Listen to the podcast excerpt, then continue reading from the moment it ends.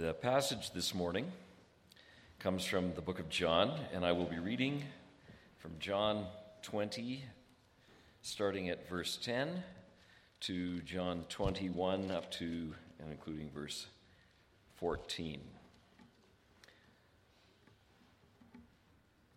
And these verses, uh, as Pastor Rick mentioned earlier, pertain to uh, Jesus appearing to his followers. Then the disciples went back to their tomb or their homes, but Mary stood outside the tomb crying. As she wept, she bent over to look into the tomb and saw two angels in white seated where Jesus' body had been, one at the head and the other at the foot. They asked her, Woman, why are you crying? They have taken my Lord away, she said, and I don't know where they have put him. At this, she turned around and saw Jesus standing there, but she did not realize that it was Jesus. Woman, he said, why are you crying?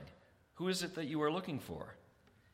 Thinking he was the gardener, she said, Sir, if you have carried him away, tell, tell me where you have put him, and I will get him. Jesus said to her, Mary. She turned toward him and cried out in Aramaic, Rabboni which means teacher. Jesus said, Do not hold on to me, for I have not yet returned to the Father. Go instead to my brothers and tell them, I am returning to my Father and your Father, to my God and your God. Mary Magdalene went to the disciples with the news, I have seen the Lord. And she told him that he had said these things to her. On the evening of that first day of the week, when the disciples were together, with the doors locked for fear of the Jews, Jesus came and stood among them and said, Peace be with you. After he had said this, he showed them his hands and side. The disciples were overjoyed when they saw the Lord. Again, Jesus said, Peace be with you. As the Father has sent me, I am sending you. And with that, he breathed on them and said, Receive the Holy Spirit. If you forgive anyone his sins, they are forgiven. If you do not forgive them, they are not forgiven. Now, Thomas, called Didymus, one of the twelve, was not with the disciples when Jesus came. So the other disciples told him, We have seen the Lord. But he said to them, unless I see the nail marks in his hands, and put my finger where the nails were, and put my hand into his side, I will not believe it. A week later, his disciples were in the house again, and Thomas was with them. Though the doors were locked, Jesus came and stood among them and said, Peace be with you. Then he said to Thomas, Put your finger here, see my hands. Reach out your hand and put it into my side. Stop doubting and believe. Thomas said to him, My Lord and my God. Then Jesus told him, Because you have seen me, you have believed. Blessed are those who have not seen and yet have believed. Jesus did many other miraculous signs in the presence of his disciples, which are not recorded in this book. But these are written that you may say, Believe that Jesus is the Christ, the Son of God, and that by believing you may have life in his name. Afterward, Jesus appeared again to his disciples by the Sea of Tiberias. It happened this way Simon Peter called, sorry, Simon Peter, Thomas called Didymus, Nathanael from Cana in Galilee, the sons of Zebedee, and two other disciples were together. I'm going out to fish, Simon Peter told them, and they said, We'll go with you. So they went out and got into the boat, but that night they caught nothing. Early in the morning, Jesus stood on the shore, but the disciples did not realize that it was Jesus. He called out to them, Friends, haven't you any fish? No, they answered. He said, Throw your net on the right side of the boat, and you will find some. When they did, they were unable to haul the net in because of the large number of fish. Then the disciple whom Jesus loved said to Peter, It is the Lord. As soon as Simon Peter heard him say, It is the Lord, he wrapped his outer garment around him, for he had taken it off, and jumped into the water. The other disciples followed in the boat, towing the net full of fish, for they were not far from shore, about a hundred yards. When they landed, they saw a fire of burning coals there with fish on it and some bread. Jesus said to them, Bring some of the fish you have just caught. Simon Peter climbed aboard and dragged the net ashore. It was full of large fish, 153, but even with so many, the net was not torn. Jesus said to them, Come and have breakfast. None of the disciples dared ask him, Who are you? They knew it was the Lord. Jesus came, took the bread, and gave it to them, and did the same with the fish. This was now the third time Jesus appeared to his disciples after he was raised from the dead.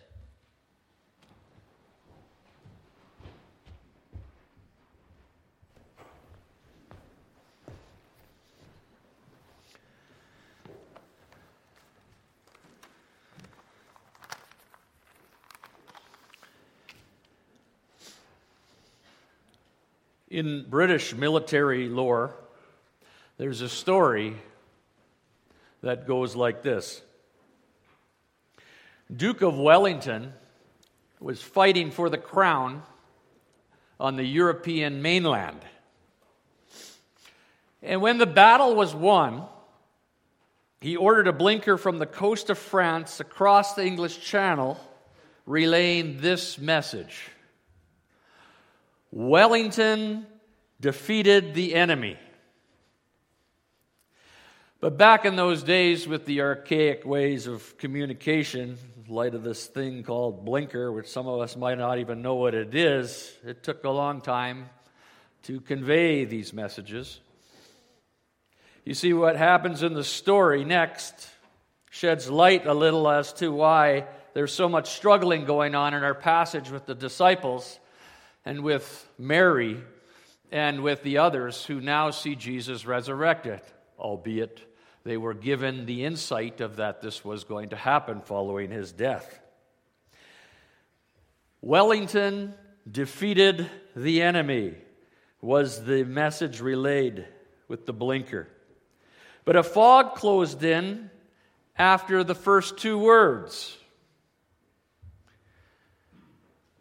And with this kind of news ringing in their ears, the news of defeat, the nation panicked, stock markets crashed until three days later when the fog lifted and the full message got through. In our story today, something is very challenging amongst those called the characters in this story, namely Mary, the disciples, and other onlookers as time passes by, like the two guys on the road to Emmaus, who seem to have to play catch up all the time, despite of what the news, the good news in the scripture, was leading them to believe. I stop here for a moment and I have great compassion for the disciples because of how much they were supposed to catch on in light of what was going to happen. Much like I have such great compassion uh, every Christmas, every Advent, when I read parts of the Old Testament that prophesy that a king will be born. And then all these Jews are supposed to catch on by what I only read in the New Testament and catch on to what happened in that stable in Bethlehem. It's seemingly unfair for all these Jews to catch on. And so they stumble and, and they feel defeated because they're not sure what to think. And if they are supposed to continue to hope, albeit there's an uprising of celebration because of this birth that took place. And there's tension in the air. Do I believe this or not? How deep do I believe this? And on and on the conversations go. And the tension is there, much like the story that we are presented with, where first and foremost we find nobody in the grave. We know the story. We have much time to, to settle on the words and thought and discuss and bring it into our Bible studies. But Mary, being the one that comes soon after those two disciples, is the one that's seemingly wondering what it is that she should be thinking. This is very real. Much like Anne said, which was half my sermon, Mary seen and heard the voice of the gardener. But up until that point, if you read the text carefully, and it wasn't the whole story we heard today, but we can understand that Mary's time at the grave was her second moment there. She was there earlier, went back to the disciples. Disciples come in. Then Mary comes for a return visit to this grave in great wonder, in great disbelief. And as the two disciples run back, there's seemingly a lot of traffic, a lot of hysteria as to what is going on. There's panic. Or, as in the Duke of Wellington's story, we are all in the fog. This is not how things work amongst the human race. People don't die and come alive again. What are we supposed to think?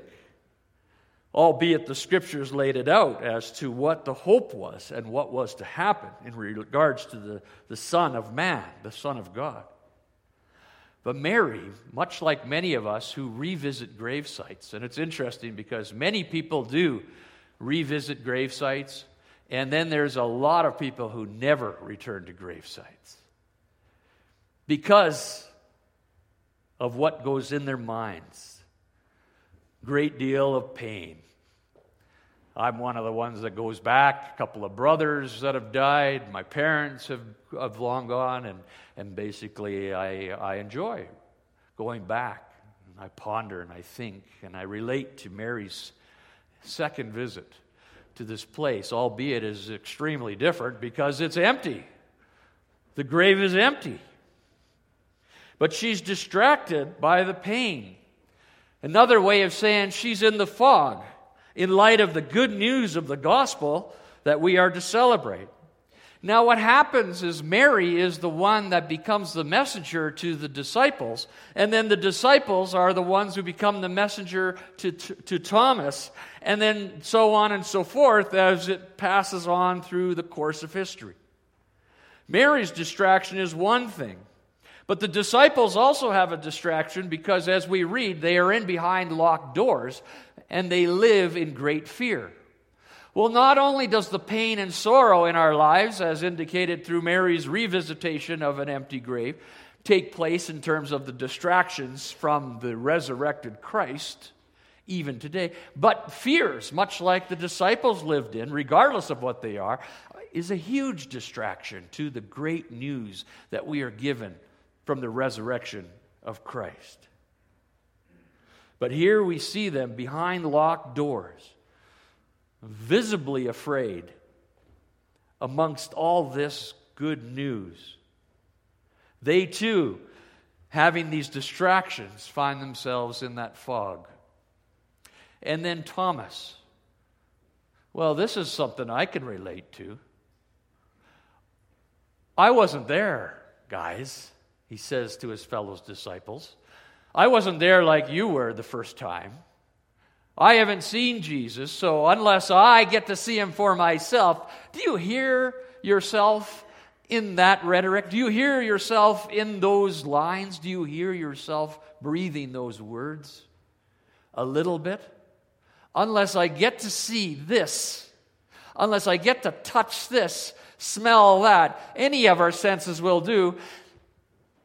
Unless, unless, unless then and only then will my faith deepen. Then and only then will I believe. You got to see him, guys. I didn't. And then Jesus, again for the second time, appears behind locked doors for Thomas to see. And then, unlike anybody else who was crucified on the cross and has those common scars from the day that criminals were regularly humiliated on such an ugly death, what Jesus had to show was pretty special, just to help Thomas a little bit along, and that is his side that was also wounded. And showed that to Thomas and said, Go ahead, put your finger there if you must. But all these distractions, whether it's the pain or the fear, or, well, you guys got to see the evidence and I didn't, these distractions sometimes all are very relevant to how we are kept from living in the beauty of the resurrection as to what it offers because we have a slight fog that seems to be getting the message only partway through. And as we continue to live out into the lives of those around us who have not seen or heard, or perhaps have had the opportunity to know Christ ruined or dismantled, that we then need the full message and the full power, and need to continue to move the fog away, remove the pains that burden us, so that we can see the good news as the very pinnacle of the triumph, take away the fears so that we are not harbored from being a demonstration of this resurrection story and what it offers, nor do we keep ourselves from living out this beauty by saying that we have not seen enough evidence and that we then may not no longer continue to live in the distractions but live out of this beauty that the story has to offer. And then, as if that wasn't good enough, and you can read this, and Peter did excellent in reading this, uh, just the idea of it ending at chapter 20. Did you hear that? About how it could have just ended there? Why didn't we stop there? The way John laid out the text that Jesus did other miracles, you know, and it went on and on and on, but we don't have time for that. And as we read this out loud here this morning, it was just simply uh, a conclusion that there are many written so that people may believe in Jesus Christ. But then there's this whole other chapter where Jesus again appears in order for it to be reinforced that he has resurrected. And it has some of the beautiful stuff that, that we can carry on with in terms of how it goes back, like the charcoal fire, which we didn't read. That is the very time you will only hear of a charcoal fire that was lit amongst the time Peter uh, denied Jesus three times. There's all kinds of different uh, connections there, but the gist of the story that we cannot deny in reading this long text this morning is that just when we thought it would end, Jesus said, I'm here, back again on the shores of the Sea of Galilee, feeding you once more. Remember the good news Remember, I died and I am here again. And even though these disciples had seen Jesus before again, they seemingly become just as excited the second time, perhaps like they have forgotten. and this is who we are to be the people that are excited and continue to live in the excitement of seeing Jesus again put on flesh after having his flesh killed, spit upon, humiliated. And all be the pain that we see in Mary and the fear in the disciples and the disbelief in Thomas. We see what Jesus went through, and yet he comes back to reinstate again and again and again this hope in order that we too put on the flesh we become incarnate and live out this glory amongst the people who are around us. Last uh, night, uh, had a gathering of 25 people. Uh, we're in our neighborhood. And as I was preparing this sermon, knowing I was coming here this morning, I, I began to think about how this plays in light of how people live. Because amongst 25 neighbors, there's many people who, who don't believe, and there's few of us who do. I know that amongst the people that met last night, we, I have a wonderful guy who's a lawyer that grew up Lutheran and actually uh, was uh, rebaptized, as much as that may not make very many people smile, into the emergent church back in the uh, about 10, 20 years ago, and he told me this story a couple of years ago, in which now he has no faith at all, just destroyed. His wife, solid Christian, continues to pray. He's at the meeting. And then there is older people who have lived there and think they, they, uh, they have authority because they've lived there that long. And then there's others who speak what we see represented in, in the message of Christ. Ones that speak of harmony instead of distortion, one that speaks of, of unity instead of disunity, one that speaks of healing and, and that doesn't speak of taking and breaking apart. But amongst the people that made up the characters of our place that we sat in last night as neighbors, I could see people at work trying to claim their victory just because of the hard work they did and how they need to be honored and that that fence should not go there. And I don't like the way you treat me. And these voices came out loud, and then I could see others, and we were there three hours. And it was amazing how these conversations took place, which is maybe out of the ordinary for some, but in all of life, I'm sure, whether it's with your neighbors or at work or amongst people who are just your friends or even family, that we are quite familiar with those types of conversations. But we should not then be distorted by pain or by the fear or because we didn't get enough but that we should speak out of what we know is true, even if we didn't get to see it enough, which is exactly what Jesus said to all of us here today, including his disciples.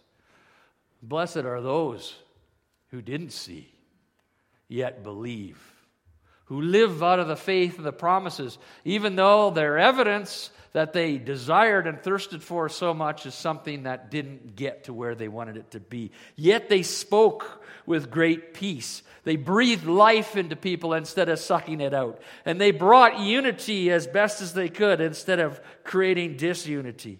And it's out of that incarnation of Jesus Christ's resurrection story of bringing life to where there was once death is something that can never be meditated upon long enough. Is faith and hope killed in Mary? Is faith and hope killed in the disciples or in Thomas? Is there lasting peace? Is the breath of God that Jesus exhaled upon these disciples, did it work? How did it work? that initial measure of the Holy Spirit that Jesus gave to his disciples to try ramp them up a little further, to get them out of the fog? How are we doing? Do we see Jesus enough in ourselves, in others? Because he conquered both sin and death it becomes a faithful presence in our lives, as he did with Mary and his disciples, and with Thomas and the two guys on the road to Emmaus, and on and on and on, as he becomes a faithful presence amongst those who live right around us because of whom we believe in and how he works through us and others. A faithful presence. You see, in a life where we look to make such an impact and make a difference in this world, we see Jesus simply just showing up and being present and being faithful. There's nothing riveting about this story except for the fact that it's based on the context of the resurrection giving life where there's death. Jesus becomes present. And we are asked to do that as well. Especially in a world that's turning faster and faster and faster and faster, making our presence amongst those who do not know the Lord even more important. And even because you did not see me, yet you believed, may you be blessed. Or, as we read in the passage that I've found here in Habakkuk 3 17 through 19. Though the fig tree does not bud, and there's no grapes, Though the olive crop fails, the fields produce no food, though there's no sheep in the pen, no cattle in the stalls, yet I will rejoice in the Lord. I will be joyful in God my Savior. The sovereign Lord is my strength. He makes my feet like the feet of a deer and enables me to go on the heights. I'd like to close with this short story. A small Norwegian vessel lays in an English port for several days. And one of those days happened to be Good Friday. The chief officer spurts out a careless comment to his captain saying, Should I put the flag up half mast today, sir? Uh, the captain heard that question or that request without any context, but the captain was a Christian. That didn't come into play yet. But then the captain said, Why? To which the chief officer replied, Well, there are many people that say that Jesus died on this day. Well, says the captain, if that is something that many people believe, as a Christian, I know that Jesus rose. So if you're going to put the flag out at all, put it right to the top. We live in a world where we hear a story that revolutionized life because of the hope it gives.